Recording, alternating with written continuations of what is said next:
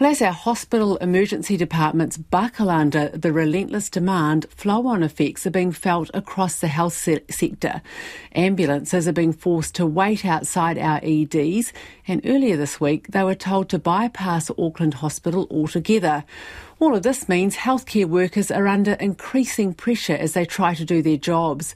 First Union's ambulance division says ambulance ramping is becoming increasingly common. Here's the union's Amanda It depends on the time of the week, uh, time of the year. It's worse during flu season, during winter. Um, but at the moment, I think it is quite common due to staff shortages at the hospital, so that negatively impacts the ambulance service having to um, wait longer times um, to hand over their patient to be triaged with a nurse. Obviously, the ambulance staff are having to wait for best patient care uh, with their patient. Uh, that leads to longer wait times for ambulance uh, ambulances going out to patients within the community. So it's all it all negatively impacts everything, doesn't it? It exacerbates the whole problem across the health sector. Yeah, and what's the experience like for the patients there if they're having to wait uh, either in or just outside of the ambulance uh, as opposed to going straight into the hospital? I can't imagine it's very pleasant. Your expectation, I believe, if you were unwell, would be to think you'd taken from the ambulance and you would be um, triaged into ED or at least into a room. And I would imagine if you're elderly or um, you're there with small children, it would be quite distressing to be. You're not in a private environment. There's other people there as well. I don't know if Auckland Hospital is staging people within their corridors, but it wouldn't be very pleasant, I think, especially when you're very vulnerable, um, being so unwell. And probably quite stressful for the drivers as well.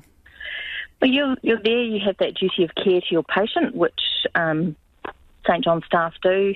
Um, otherwise, they wouldn't be in, in the in the jobs that they're in. Uh, they, you know, they look out for their patient and their best patient care. Um, and it negatively impacts them because they know there's jobs waiting.